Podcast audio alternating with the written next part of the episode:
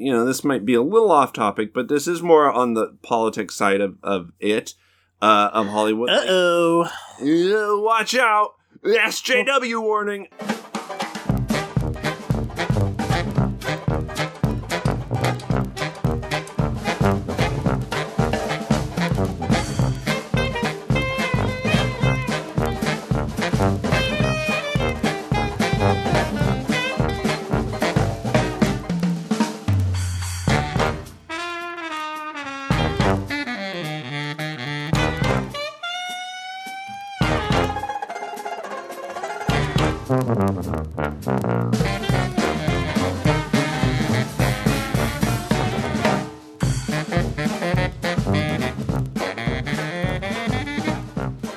Welcome to another episode of the MacGuffin Podcast, the movie review podcast that dreams are made of. Keith Foster, you live in San Diego, California, the home of the... What is your best sports team there? I don't know anything. Why would you start the episode with that? With a sports trivia. Yeah, we are the home of the Padres. That's right. Former home of the Chargers, but they... live in Los Angeles now, and we don't speak to them anymore. They are shunned forever because Dean Spanos is a fucking piece of shit. You are Cassidy Robinson. You are not Dean Spanos. You live in Las Vegas, Nevada, future home of the Raiders. Yes. In fact, I pass they're building the big football arena for them. Oh, cool. Right now, and it looks a little bit like the half-built Death Star every time you pass it. Yeah. A reference I understand. Yeah. It's very, like, shiny and black and ominous. I hope they remember to put a vent over the exhaust duct. Otherwise, the Oakland Rebels will come and blow it up. Right. I don't know why we're starting this podcast talking about sports. Because do you want to keep going with this and see how long it'll take before we exhaust all of our collected sports knowledge? I think we did. I think that moment has happened. But speaking of sports, I think you wanted to talk about the sports of the movie world. Yes, our Super Bowl. The real Super Bowl happened, I think, a few weeks ago, but... Literally the week before. That's how much you know. I didn't watch the Super Bowl or the Oscars, so there you go. Yes, Keith is barely participating in American culture. I participated via Twitter. I don't know, it's just the Oscars have been... They've rubbed me the wrong way the last few years. I'm kind of over it. I don't like the no-host system. I think you barely notice it now. So here's the thing. I watched the Oscars in quotations. I was at work and I had the Oscars on across the room in the lobby. Okay. I work the front desk at a hotel. It's my day job. And on the other side of the lobby, that's where I have the Oscars going, trying to like help people and whatever. It was a pretty slow night. So I got to watch it more than I probably should have. But yeah, you know, I didn't originally plan on it. It wasn't something I was like super excited about. I was just like, they're on. It'll kind of help the shift go by a little faster. And this is a year where, considering, you know, we've had good years, we've had bad years, it's been whatever, but there were more movies that I had seen and like had actual investment in. That's true. Previous years. I think this might be the first year I had actually seen all the nominees. Because usually one or two slip through the cracks, but this year I managed to do it all. So I'm actually, I probably should have watched them this year. But I don't know. I'm kind of, I mean, they're dumb. They don't matter. They don't mean anything. Anyway. I mean, it's kind of funny. We'll talk about, like, you know, the winners and losers here and, like, the big surprises and, you know, there's some cool stuff that happened. And there's some people who are very mad online about the Best Picture winner. And there, a lot of them, I'm not making any broad generalizations here, but a lot of them seem to come from Team Joker. And, okay, you know, so there's this, and, you know, maybe we'll talk about this more considering the main review this week is Birds of Prey or the Fantabulous Emancipation of One Harley Quinn. But DC has this, I mean, there are Marvel fanboys too, but DC has this weird, like, counterculture thing going, because, I mean, their movies get shit on a lot. They don't have a cohesive MCU that's, like, a movie universe like the Marvel universe has. So, I think that they have a loyal but rabid fan base. And specifically for the movies. Yes. And there's some, and, I mean, both Marvel and DC definitely stoke that fire, but there's, like, this, like, counterculture of, like, release the Snyder Cut fanboys that are DC movie strong, and they just, I get why they were excited, you know, like, the Joker was nominated for Best Picture, like, that was something even Dark Knight was snubbed of. Right. And so I get why there was excitement of that fan base. Yeah. But if they really thought that it had a chance, then they don't know a goddamn thing about the Academy Awards. Well, yeah. But they don't. You know, they don't know. Right. It's just like, what? A comic book movie's nominated for Best Picture? Like, you know, it has to win. It says so much about society. I actually saw this really funny video on Twitter. I was gonna retweet it, but I don't want to give this guy more boost. I know which one you're talking about. Yeah, I did retweet it with, like, my thoughts. It's this angry video game nerd on YouTube who's just going off. Toxic with a capital T. Yeah, and visibly dumb. Like, I don't like to say that about, like, people I don't know that well, but he just has that kind of resting dumb face. No, you shouldn't say that. That's pretty awful. Well, but his words seem to verify it. Yes, that is true. And the funniest part, like, just the chef's kiss of the video to me is, he goes to present all of the reasons why Joker should win Best Picture. He says he hasn't seen Parasite. Yeah. And then he goes on to describe why Joker should win. In this clip, he goes on to just describe the movie Parasite. The themes of Parasite, I laughed. I laughed out loud. And for a while I had it retweeted, and I had my comments on it, and all that stuff. And I, like, something like an hour or two later, it's like, you know what? I don't even care this much. And then also, there's kind of a happy ending to this story, because if you visit his YouTube page where he posted this thing, it's, like, massively downvoted. Way more than upvoted. And he, like, on his, like, top comment that he put himself in the comment section is, like, this apology where it's like, I still stand by what I said, but, you know, I hope I didn't offend anybody, and, you know, keep watching my videos. No, I read that too. And here's the thing. I mean, I have felt that way about movies at the Oscars. Sure. So, like, I get it.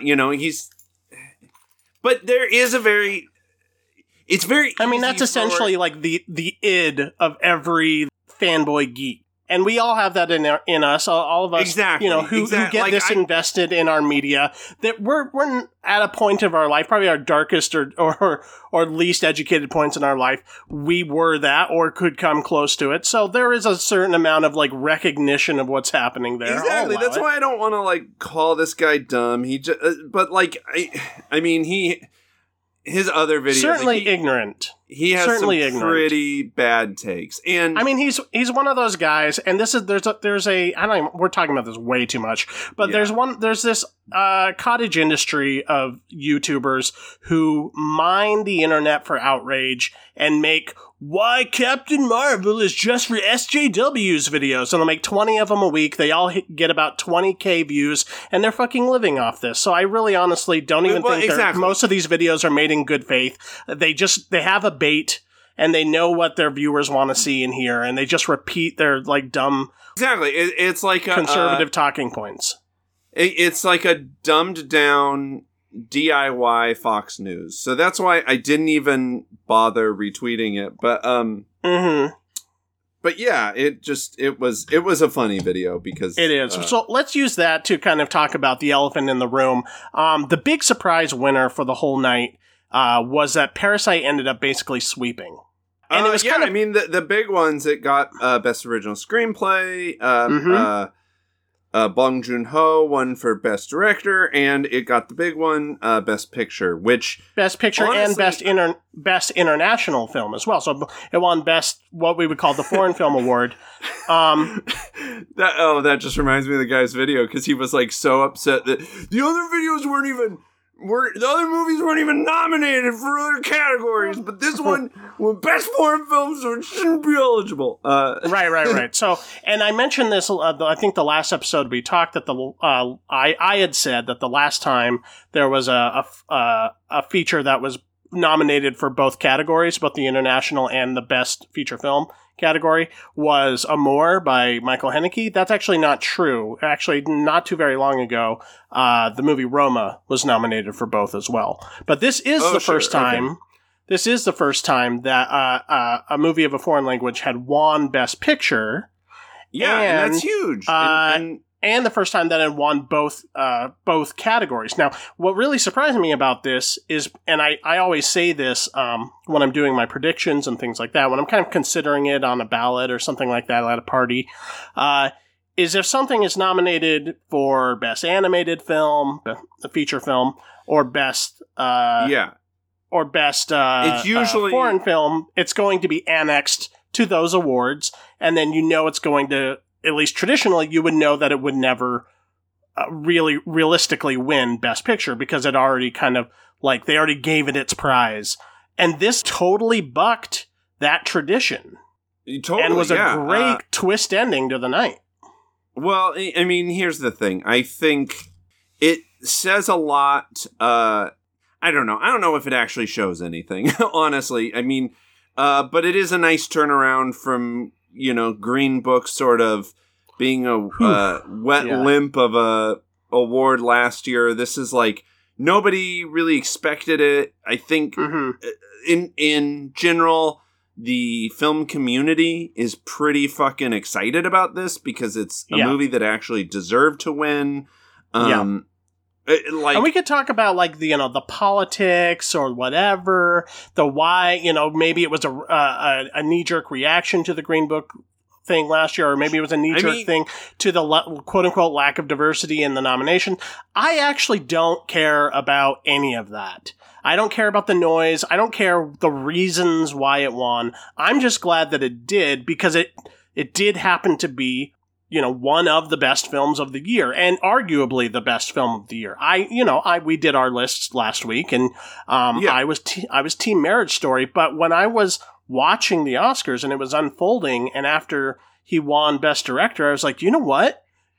Go Parasite. Let's do this. Totally. And I was... Here's the thing. So Jojo Rabbit was my number one, but And Taika Waititi did win Best Adapted Screenplay. Yeah. Which, that made me really happy that it was recognized. But here's the thing. I think, Jojo Rabbit was my number one, voting with my heart. But I think that, this is dumb, but I think Parasite winning Best Picture says more. I think, I'm pretty jaded in regards to the Academy. And I think that this win... It just shows me that they can actually recognize good movies, right. That it's maybe it's not all politics. Maybe it is. I don't know. But it's pretty big deal. You know, it's a historical win. Yeah. And much deserved. So congratulations to Bong Joon-ho and everyone involved. But what really excited me about the Parasite win wasn't that it was a foreign film or the first foreign film or you know, anything like that. It's that Bong Joon-ho as a director is not in the prestige Hollywood film circles. Hollywood elite. Like, he makes, you know, sci-fi movies for the most part. He makes, like, he's a genre film director who makes these subversive political satires that are, you know, of another language, of course, and from another perspective. But I just remember, like, my brain immediately zapped back to when Richard Roeper was doing Ebert and Roeper, and he had on what's the critic? Oh, I can't think of her name. She's this kind of like Tarantinian cult film enthusiast. Okay. Kim something.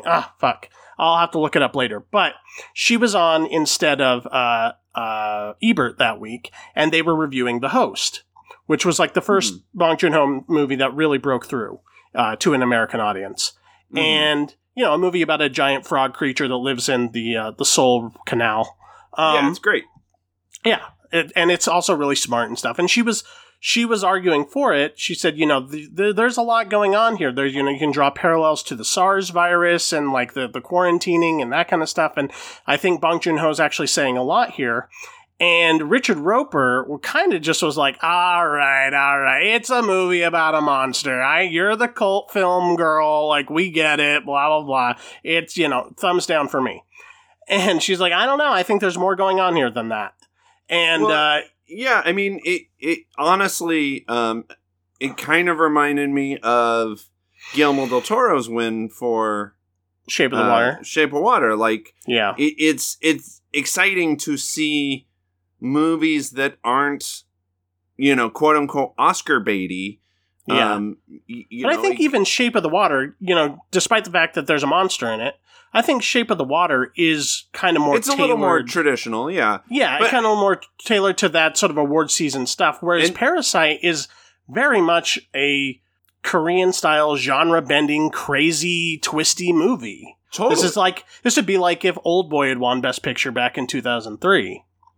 I mean, I'm not disagreeing with you. I just think that, honestly, if you look back at the sort of some of the past Best Picture winners, you know, like, yeah, I think that it is becoming a little less predictable than maybe when we were younger. And maybe that's just through, you know, the films that have been sort of getting pushed through the award cycle. I don't know. Yeah. And also the expansion of the Academy to younger voters. I mean, they opened that up a few years ago, but maybe it's just now catching up to where they actually have an effect. And, you know, sure, you still get your Green Books, but in general, I think that actually has been sort of bucking the trend of the last few years, if you really look at them. So I don't always agree with the Oscars. In fact, I usually don't, but I do think that was particularly exciting this year. Yeah, absolutely. And I think worth everything, like, you know, snubs and all. Like, I was so happy that movie had such a big impact. Totally. And, you know, yeah, hopefully this just gives Bong Joon-ho and Korean cinema as a whole more of an opportunity to break through. Well, it's actually been trending on Twitter the past couple days since the Oscars is, like, people have been posting, you know, hey, if you're not familiar with Korean cinema and you're excited about Parasite, check out these movies. And it's sort of baffling to me because I was like, oh, I've seen a lot of these movies. Like, I guess I didn't realize how, you know, that it was kind of, it can be pretty niche. And the fact that's what kind of surprised me about, you know, Angry Video Game Nerd. I was like, this was what was kind of like the geek fodder of the early 2000s. Yeah, like, exactly. These type of films was like, this was like the cool, weird, crazy shit you couldn't get in America. So we totally, you know, like, yeah.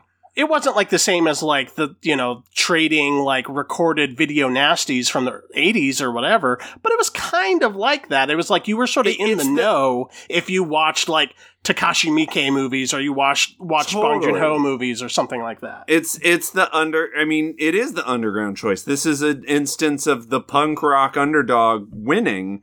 Right. And I think that's why punk rock underdogs are excited about it. Absolutely. I think it's what, you know, Neckbeard doesn't get is that Joker was the mainstream choice. Like, it is the mainstreamification of that character, of that underground sort of counterculture. Like, right. And I'm not saying that in a bad way. Like, I think it's cool that, you know, comic book movies have become that mainstream to where they can have an Oscar nominee. But objectively, I think Parasite is a much better film than Joker was. I liked Joker, but you know, I don't think it's as nearly as interesting. And so, you know, and again, this guy is trying to be edgy. He's trying to be, you know, he's trying to foment an existing outrage online. So again, half of it's in bad faith, I'm sure. But yeah, so without going on that, his comments with a pretty big grain of salt. I'm just saying in general, 100%. It's gratifying to see the Oscars actually pick arguably the best picture for the best picture. Yeah, and something outside of the box.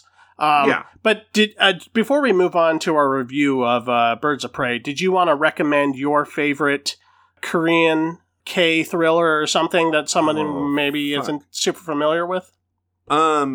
You're throwing me under the bus here. I will say when I saw this trending, I immediately thought of Wolf Brigade that we reviewed last year for the Netflix homework. The Kim Jong-un movie. Yeah, I can't remember the full name of it. Yeah. But I thought of it because I was like, this movie should sort of have a bigger audience here because it is doing the American action blockbuster thing so well. Like, it does the, you know, the sort of Mission Impossible espionage thriller aspects with some badass fucking action. Yeah, and sci-fi.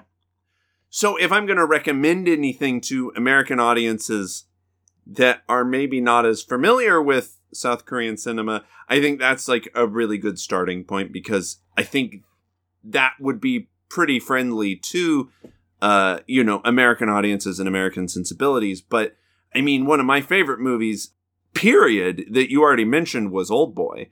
For sure. You know, so it's one of my best favorite foreign films and just one of my favorite movies because it is an incredible movie. It might be, you know, they tried doing an American adaptation that I don't recommend that.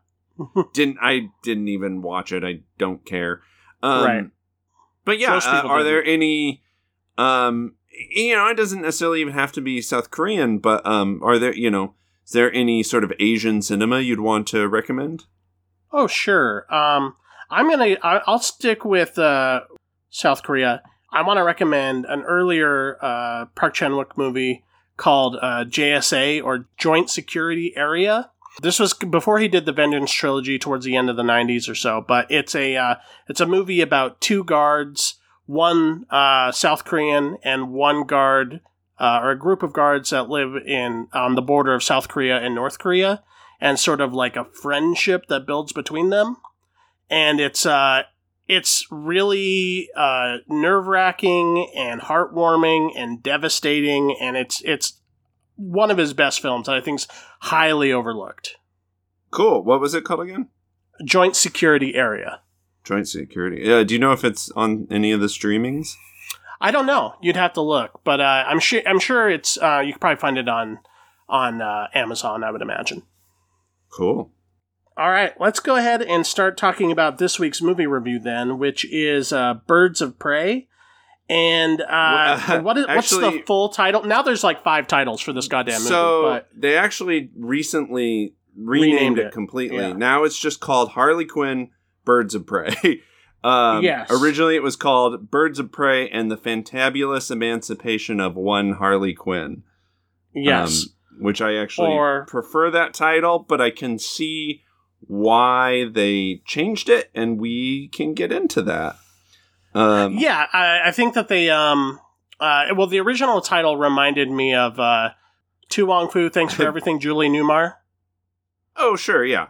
Well, so, I mean, I think, you know, one of the big criticisms, so this movie isn't performing like they wanted it to as far as box office, which I think is a stupid, like, they want it to be doing Deadpool numbers, and it's not.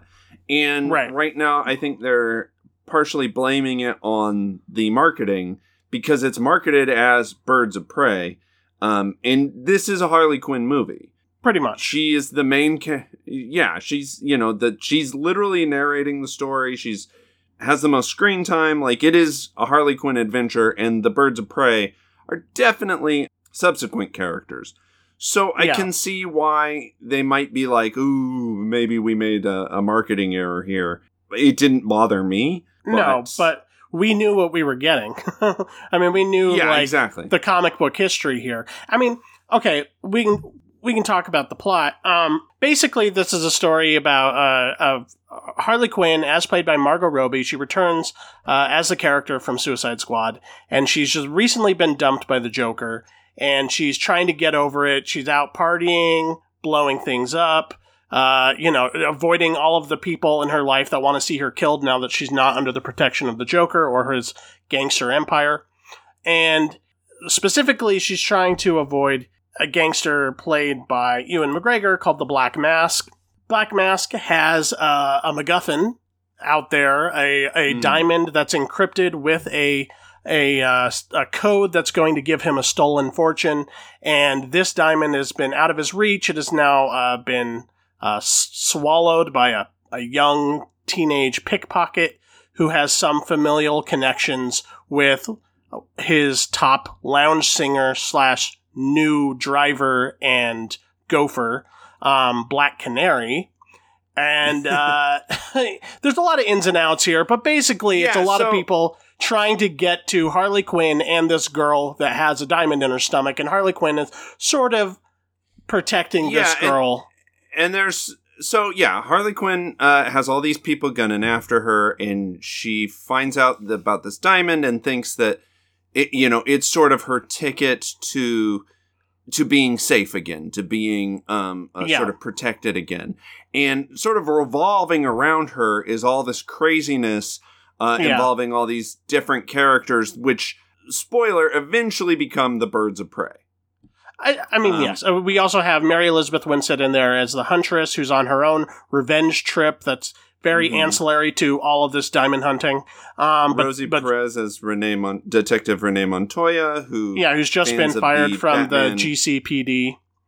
Mm-hmm. Who is, I believe, another character, like Harley Quinn, who was originally from... the Batman animated series. Yes, I think it was a Montoya and Harley Quinn that were created for the series first, and then the comics adopted them. Uh-huh. Yeah, those are two characters, I think both characters that sort of crossed over once they sort of ingrained themselves enough in the Batman lore. And, you know, I think two of the stronger Batman characters, so... so... What did you think of Harley Quinn? What are your thoughts on the movie? What's your takeaway? On Birds of Prey, you mean? Yeah. No. Now it's Harley Quinn subtitle Birds of Prey. Right. God. It's just I hate it when movies rebrand halfway through a theater run. Like Edge of Tomorrow did that. Like Live Die Repeat. Yeah. Like. Anyway, it's not a great sign of things. So there's a lot to talk about here because this is sort of a standalone film, but it is also sort of a semi sequel or reboot, if you will, of the Suicide Squad. This definitely exists in the same movie universe. Yes. It's carrying over a lot of the stylistics. And yes. Suicide Squad is a film that, you know, more or less doesn't work and is bad. But I will say that even when I even went back and re-listened to my review of Suicide Squad, because I kind of, like, didn't totally remember everything I said about it. Even though that movie didn't work and, like, ultimately I couldn't recommend it, I thought that there were interesting elements of it that had they had been better utilized or intentional, that there was something salvageable there. What I think Birds of Prey does is exactly that. I think that they see, you know, the writer and director here, they see what was the... Kathy Yan directed, and Christina Hodson is credited as the writer. Yes. And I think that they were able to kind of see that film, or sort of what the, you know, what was eventually released, because that went through lots of different, like, re-edits and crazy stuff too. But I think they were able to see what was going on there, and they see, like, the type of film they were trying to market and where that got lost in all of the studio notes and the noise and the release, and all of the re-edits and reshoots. I think they were able to see what that movie was going for and then immediately sort of sharpen the point of view to specifically satisfy that tone. So while that movie was kind of all over the place and stylistically muddy, this movie to me feels much more intentional, which is to say, if there is stuff that annoyed you about the stylistics of Suicide Squad, you know, the needle drops, you know, all the different, like, songs that are played throughout the movie, the fast-paced chopsocky editing and, like, the nonlinear stuff, and you know, all of, like, the cartoony, like, pop-ups and things like that. If that kind of stuff annoyed you, it'll still annoy you here, but at least I think it's done to better effect and not to drown out the fact that they don't really have a movie without it. Yeah. So overall, I'm gonna say I have thoughts about this movie. I enjoyed this movie. I think it's a lot of fun. It's poppy and bright and genuinely pretty funny throughout. That isn't to say I don't have some issues with it. I think. But I'll get into that a little more specifically later. I think the thing that works for me here is, like you said, Suicide Squad was sort of marketed as this poppy, like, bright sort of counter superhero movie. Sure, and that's not what it is. It's dark and dumb and. What story there is so paint by numbers that it hurts. Whereas this is like, there's a lot of moving pieces that they're trying to articulate and push together. I don't think it always necessarily works. But I think story-wise, it's simpler in that it is mostly Harley Quinn's story. But they're trying to do more character work, and they're trying to do more sort of a balancing act as far as that goes. And so in some ways, I think it's a more ambitious movie. Like they're definitely trying to do some stylistic stuff. Like they're definitely sort of doing a candy coated Tarantino effect throughout a lot of it. Right. Yeah. I was also stylistically, certainly I was reminded of Guy Ritchie. Yeah. I think there's a lot of that going on here. And I think that you could make the argument that a lot of Guy Ritchie is just candy coated. Tarantino was kind of doing Tarantino as well. Yeah. But I think a lot of the like glittery, crazy like ramp up and that kind of stuff that they do throughout the movie, and so the production design and maybe even some of the like way they use music remind me a lot of like Baz Luhrmann. Yeah, kind of like there's sort of a musical sequence that I wanted it to go like full musical sequence. Sure, they might as well. I wanted them to actually push that moment a little bit more. But because we have Harley Quinn as sort of the framing character, I think they can get away with that nutso sort of aesthetic. Harley Quinn is a character in the past, 15, 20, probably like 10, 15 years in comics, they've sort of reframed to get her away from just being Joker's sidekick. And she's sort of become DC's Deadpool.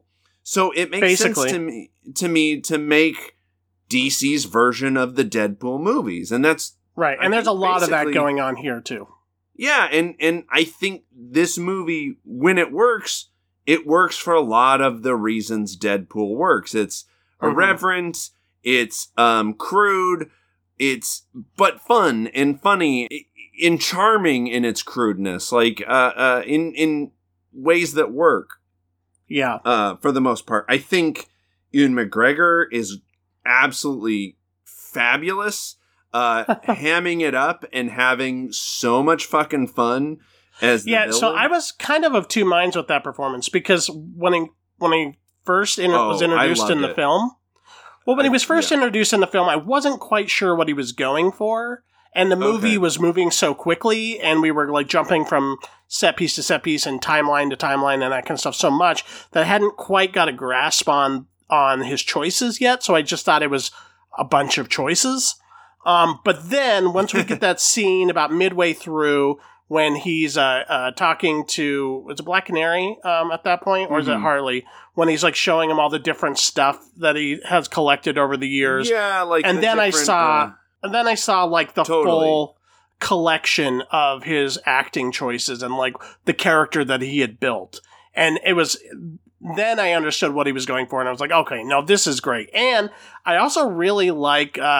What's his name? Chris Messina plays his henchman. As, Victor Zsasz. So that is one thing I'll say about this movie is, other than Harley Quinn and Huntress and Montoya are pretty close to, and Black Canary. They make some changes with her. These aren't one for one translations of the comic book character into the movie. So if that's something that's a deal breaker for you, you're not going to enjoy this. If you can detach from that and just, enjoy the movie characters for the version that they're presenting, I think you'll have a lot of fun with this. Because, I agree with you. I really enjoyed Victor Zsasz. Totally different than his comic representation. Right.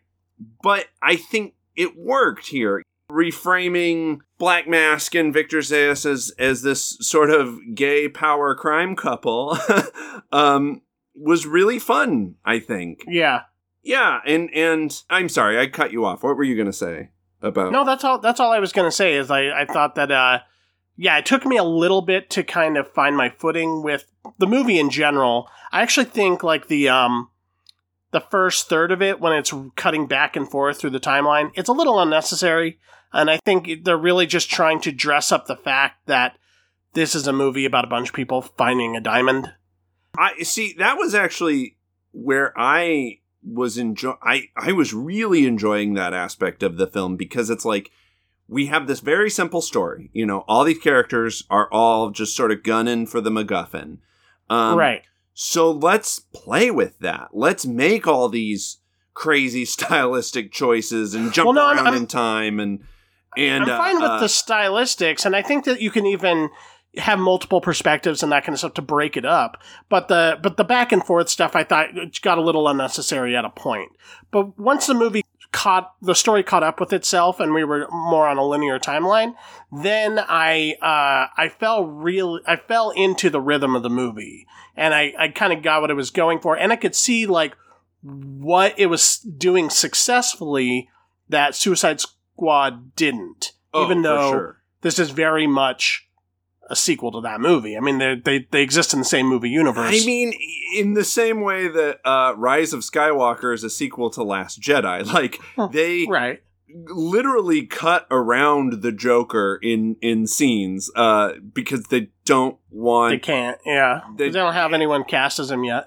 And they just... I don't think they want I think DC as a whole wants to separate themselves from the disaster that was Jared Leto's performance. Like, nobody liked it.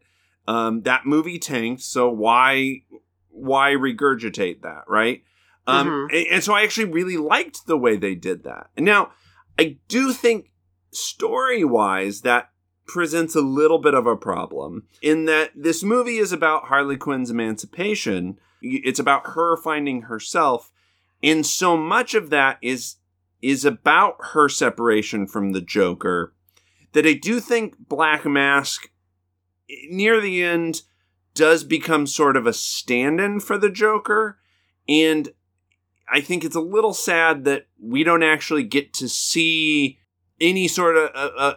that is all at the beginning of the movie. You know, it's like, and then I was done with Mr. J. And then it's... But they still sort of reference him. I feel like the Joker is sort of a shadow that looms over this movie. Sure. I don't think it necessarily...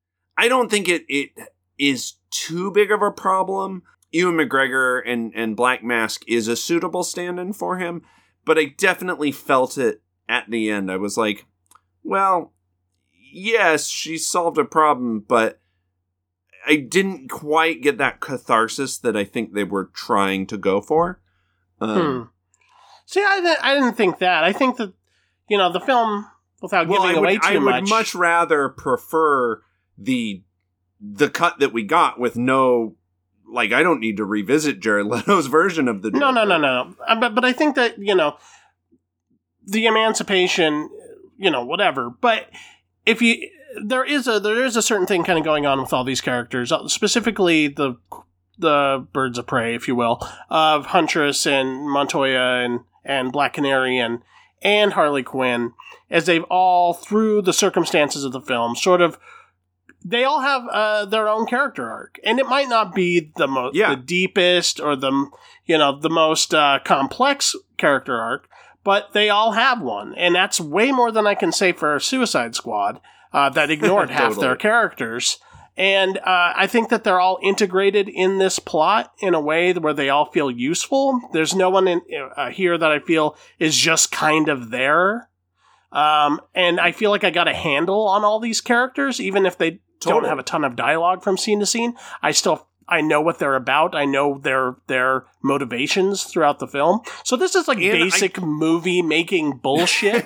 This is basic, like the thing all movies should aspire to do, but unfortunately a lot don't. And this movie accomplishes the base level of how to tell a goddamn story. So congratulations, Bird of Prey. But I also, on top of that, enjoyed the aesthetics. Even the stuff that annoyed me the first go around in Suicide Squad, I think worked better here. Some of the needle drops are a little too much. Sometimes the jokes aren't as funny as they think they are. But there is a moment near when the third act begins. Like they do spend all this time sort of setting these characters up, and then the movie is literally just like, okay, now they're just all together. But I felt like it came to a natural point for that. They all had their own mission, and it made sense that at that point when they come together, like the movie had done the legwork to get them to be a team. It wasn't just like, you know, they were captured in the same jail cell, and they're like, well, I guess we're the Birds of Prey now. I mean, there's a little bit of that. There is a little bit of that. There's a little bit of like, okay, well, Huntress is like, well, I was here to kill this guy. And they're like, well, actually, you got to kill this guy. You know, like, there's a little bit of that. But my point was that the movie isn't interested in wasting our time with that. So they're like, I mean, they're together. You just accept that now and have fun with the rest of this movie. And I sort of appreciate that. Like, there is an economy to it that I did sort of appreciate.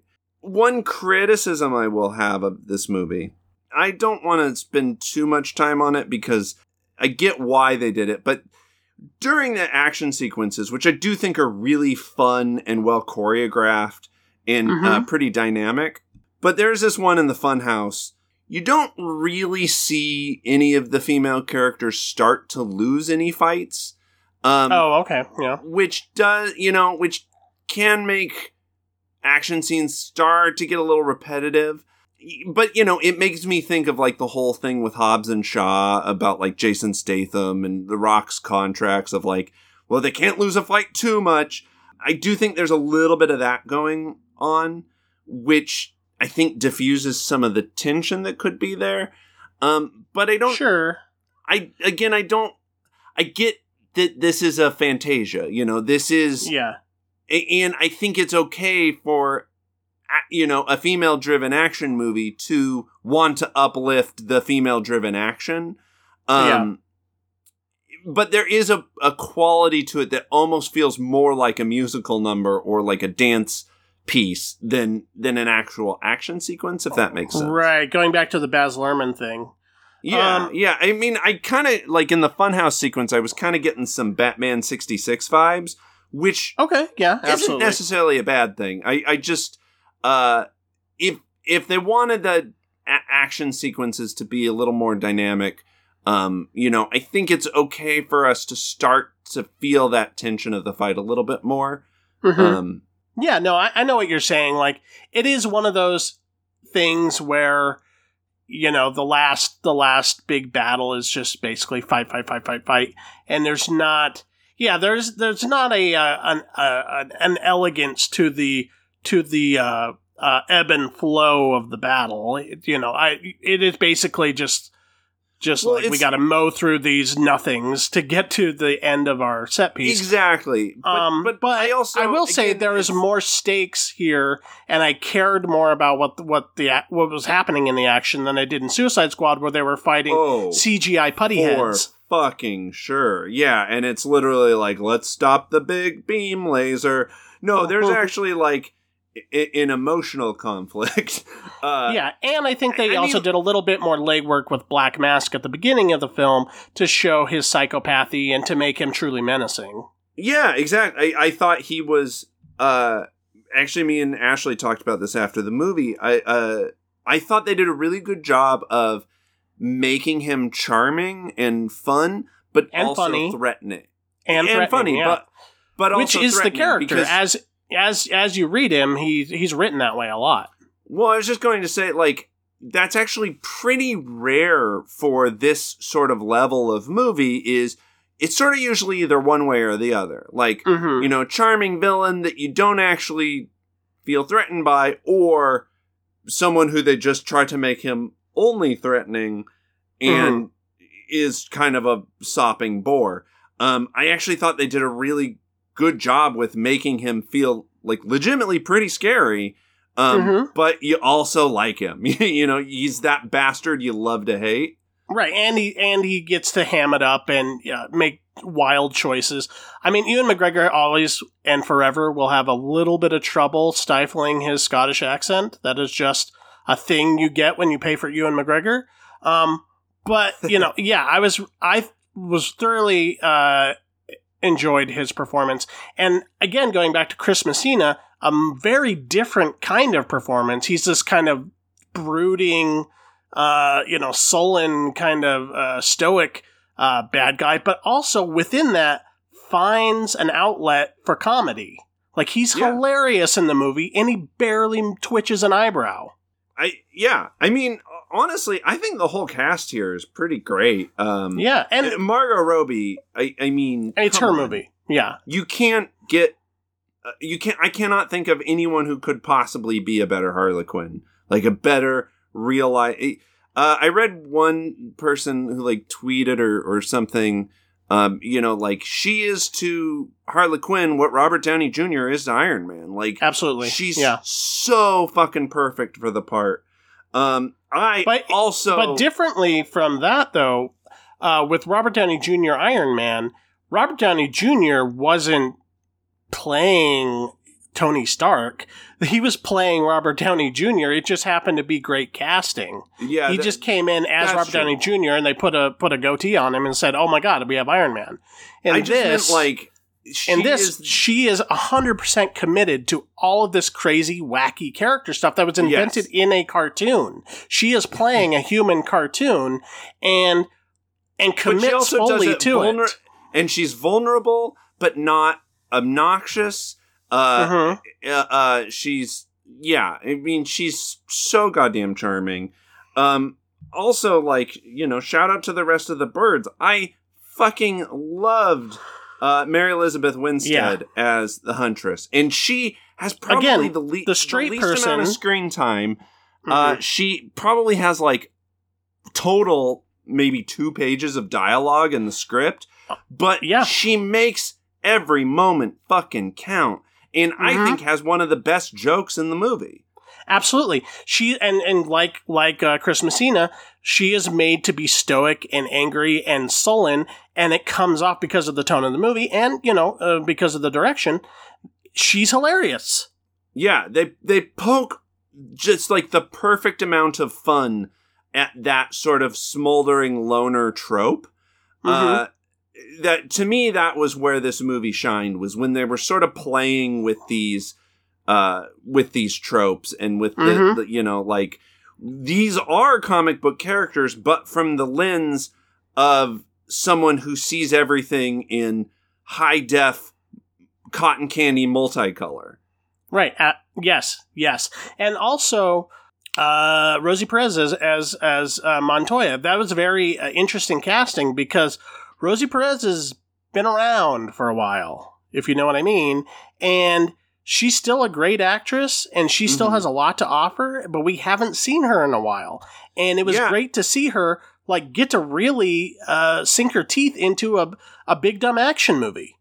Totally. And she was also great.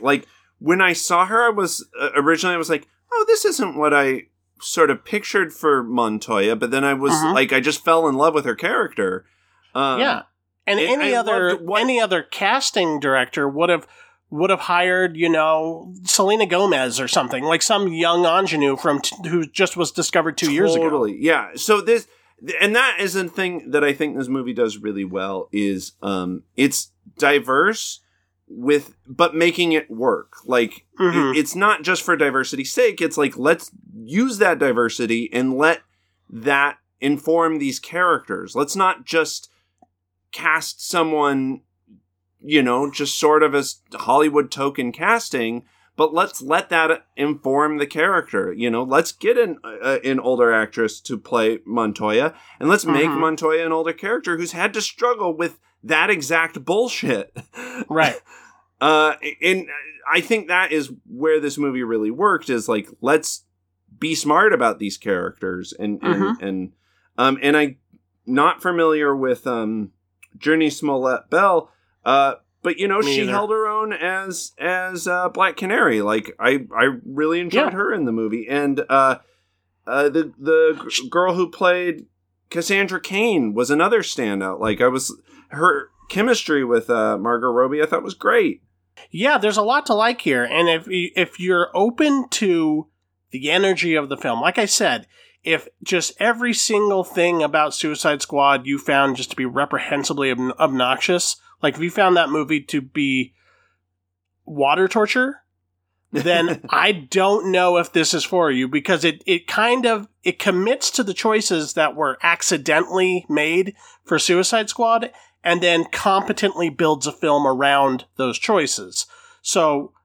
yeah, take that for what you will. But I feel as far as a reconstruction job, I was pleasantly surprised. I honestly think this movie is more comparable to Deadpool than it is to Suicide Squad. Oh, for sure, yeah. I think that is the model.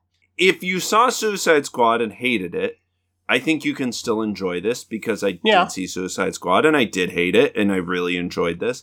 But if you didn't see Suicide Squad, you don't have to know anything about that kind of movie. Yeah, there's a couple little nods to it, subtle Easter eggs, but that are done in a very smart way. That, like I said, it sort of reminded me of the way Rise of Skywalker treated Last Jedi. That happened, sure, whatever, but this is moving the story on. We're telling. Yeah. and something, the way I try to view comic book movies, I think I've mentioned this before, the way I try to view comic book movies in this day and age, because there's so many, some of them are great, some of them are good, some of them are shit. In a shit comic book movie, we got to the point where a shit comic book movie doesn't have to make or break anything. Right. And I think that's great. Like, if there's a, you know, Suicide Squad, in my head, it was just a bad arc. I didn't like the writer. I didn't like the artist. Moving on. I'll pick up Birds of Prey with Harley Quinn #1 because that looks interesting to me. I didn't read Suicide Squad, but you don't need to, like, you know, and I really like that. That's where we've gotten. The comic book movie market is so saturated that you can start to build off of the stuff that we know, but build it for like a comic book arc. Use what worked, the stuff that doesn't affect your story, just throw it away. It doesn't matter. Yeah, I agree. Okay, what would you give whatever they're calling this movie this week? I give it a B+.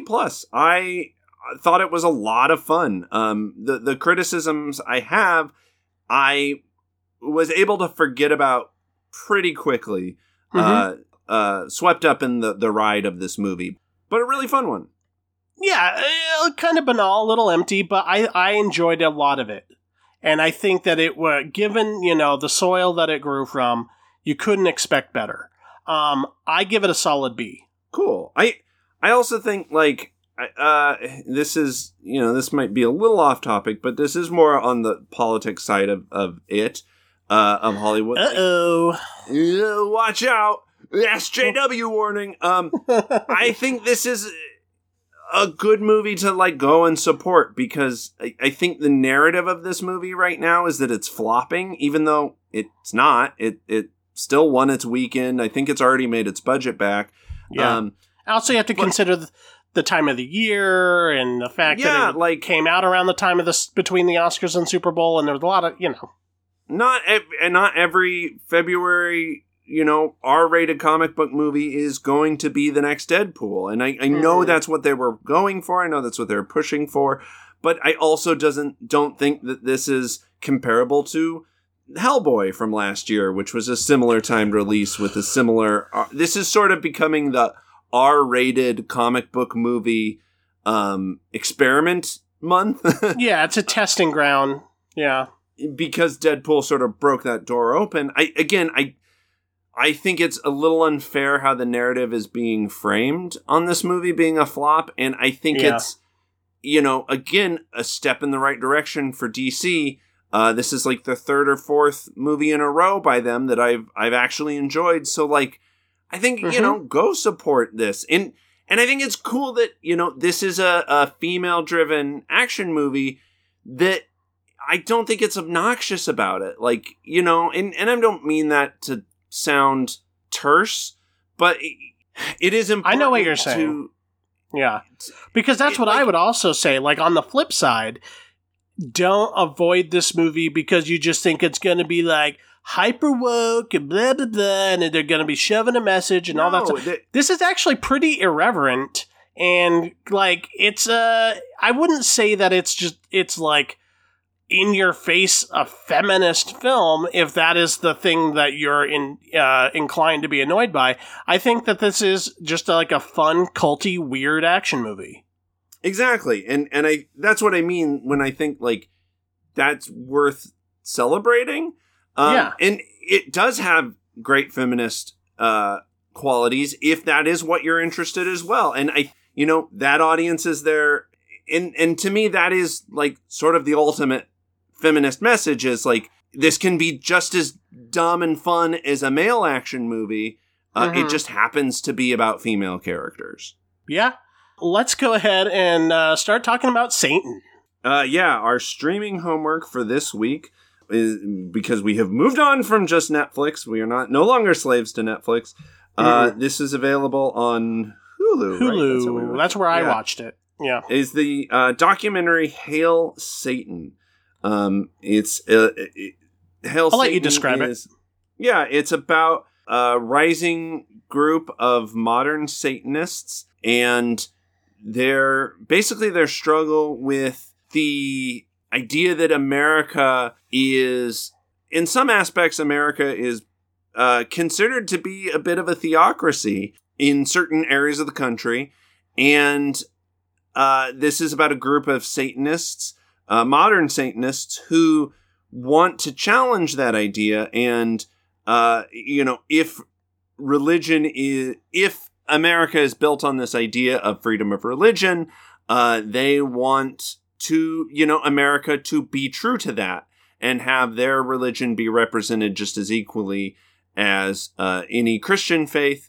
The sort of main narrative thread here is in areas where they are propositioning to build a Ten Commandments monuments on Capitol grounds, they also proposition to have a 10-foot-tall statue of Baphomet built. The goat-headed demon, which is their chosen representative for Satanism.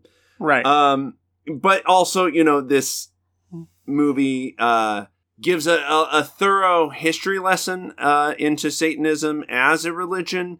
Mm-hmm. And it does as well as a history of the way the commingling of evangelical Christianity and the right wing have commingled since roughly the mid 70s or so, and how that came along with things like the Satanic Panic of the 80s and 90s. Mm-hmm. Yeah, totally. And so it's also an interesting education of what is Satanism? What is, I don't want to explain it too much because I think the movie does a much better job of it. But basically it's that it's organized secular. Well, it's not secular. It's a religion, but it's honestly more it's non-theistic though. Yes, exactly. And it's not literally praying to Satan as a deity, but Satan is the form of the adversary. So it's more about a religion of counterculture than anything else. Mm-hmm. And dedication to counterculture and rebellion versus a literal fallen angel, Lucifer as described in Dante. Right, absolutely. And it's also, Satanism is more of a philosophy at this point than it is even a religion. Like, and we should be clear here. This is the characters or the subjects of the documentary that are being interviewed throughout the film: Lucian Greaves and it's the Satanic, Jex Blackmore, and all of these leaders of the Satanic Temple is actually an offshoot of the LaVeyan. Anton LaVey's Church of Satan, which was created in the 60s. This is even a more sort of modernized and reconsidered version of that sect. Yeah, because, there are Satanists who do, pray to the deity of Satan. And there are... So. Well, there's a difference between Satanism and devil worshipping. Yes. Which sounds like splitting hairs. But it's really not, because... But sort of the whole point of this movie is how they get lumped in with that, and the stereotypes that are formed around Satanism, and like you said about the history of the Satanic Panic, and so a lot of the people here are dismissed on the notion that they call themselves the Church of Satan or the Satanic Temple, and people. We see this sort of right-wing backlash calling them devil worshippers and saying that they sacrifice children, and that is sort of the entire argument against them. So I do think it is important to make that distinction. It is, but it is, but it isn't. And I'll say this, as someone who is not a practicing Satanist, but somebody who philosophically shares many of the same beliefs. Yes. Which sounds like a crazy thing to say on a podcast, but no, so here's the thing. I'm essentially an agnostic atheist, which is to say I don't really know what the answers are to the big question, nor am I necessarily sure that I care. But in just general humanism and secularism, there is going to be a lot of overlap with the goals of these the Satanic Temple as they see their version of the symbolic Satan as being a representation of the opposite side of the coin of theistic Christianity or Judeo-Christianity as it's become more and more sort of politicized in America. So I think there's a lot of people within sort of the secular world, whether you're a humanist, whether you're a universalist or something like that, who can find common ground with this. And I think that it's more has to do with kind of that movement than it yes. does with even the occult. Even though they, you know, aesthetically, yes, there's a lot of wearing of black, and they have theatrical. Like very theatrical rituals with nudity and swords and pig's heads and all of it. Really, and you might not be into that. That's true. There's a lot of sort of unflattering nudity, but yeah, I mean, also, you know, you could say, I mean, really is are they that much more theatrical than Catholicism? No, it's just there's more black right. and blood imagery, and it's a little messier.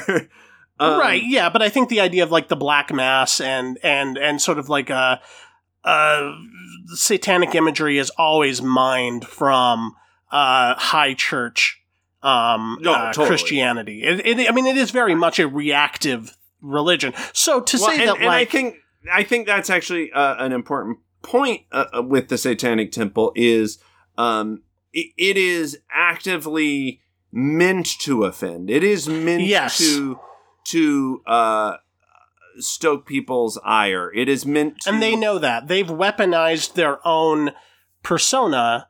I mean, it's, yes. you know, kind of going back to the kind of a punk rock thing. I mean, this is very much a counterculture sort of punk rock movement.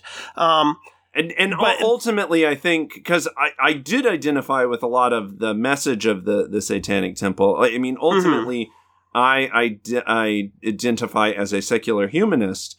Mm-hmm. And I think one of the big separating factors for me is I'm just not that confrontational. Yeah, and a lot of this is very performative and purposefully so. I think they know that, like, hey, if we like want to erect a 10-foot statue of Baphomet, it's going to piss people off. That's the point. It's like we're going to go in places where we're typically not allowed to be out and proud Satanists, and we're going to rustle feathers. Unless you admit to yourself that, hey, you're not cool with every religion like you say you are. Exactly. And that's the thing is, it's not even that they necessarily want the statue of Baphomet to be erected. What they don't want is a representation of any one religion over any others on state grounds, on, you know, and it's not just the separation of church and state. Yeah, and it's not just the Ten Commandments on the front of the lawn. And one interesting point that they make that I didn't know is they only started doing this after the Cecil B. DeMille film, you know, which kind of goes back to like the thing of like, you know, all of these Confederate statues that were erected in the 60s specifically just to scare black people, which have somehow become like the sacred history of America now. Or like In God We Trust only being put on our money in like the 50s, and everyone thinks it's just always been there. And so, you know, this movie goes into those kind of things. And I'll even admit, like, when they decide to have after school Satan study, I was like, okay, this is a lot. like even as a whatever I am, I'm like, this is pretty confrontational. I mean, I don't know. I the little Satan guy, like the little pamphlets, and they're like doing colorings. But here's the thing. You know. But here's the thing. That's only offensive if you believe in Satan as described as an actual thing. Yeah, by Christians. Like, yeah, and a lot of people do. Yeah, you know. But I don't see. I only marginally see the difference between that and Sunday school, or even more like, you know, we went to high school in a very dominant Mormon culture to the point where stake centers or what did they call them? Primary schools or whatever.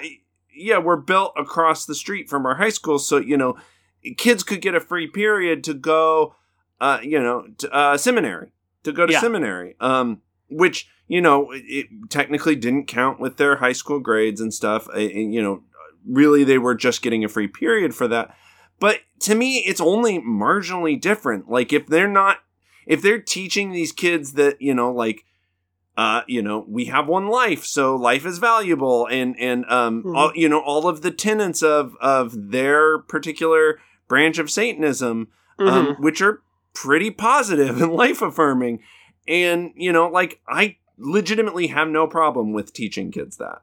Yeah, no, I don't either. I'm just saying, like, okay, that specifically was like, this is very provocative.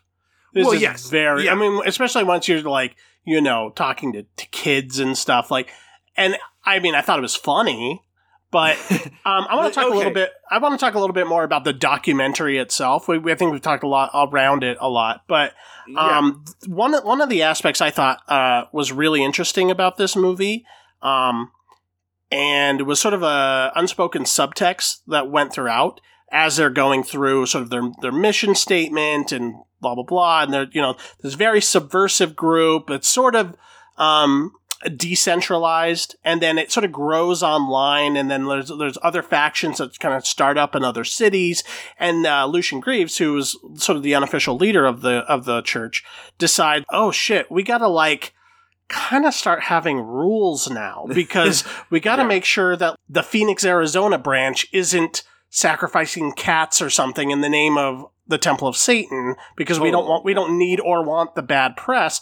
And so what we see here is this kind of the subtext of, once something grows to a certain size, you know, these, even something as subversive and as rebellious, you know, the ultimate rebel, Satan, even as something as rebellious, has to begin to conform to a certain amount of a social acceptability to exist. It gets to a point where you have to have some level of structure. You know. Yeah.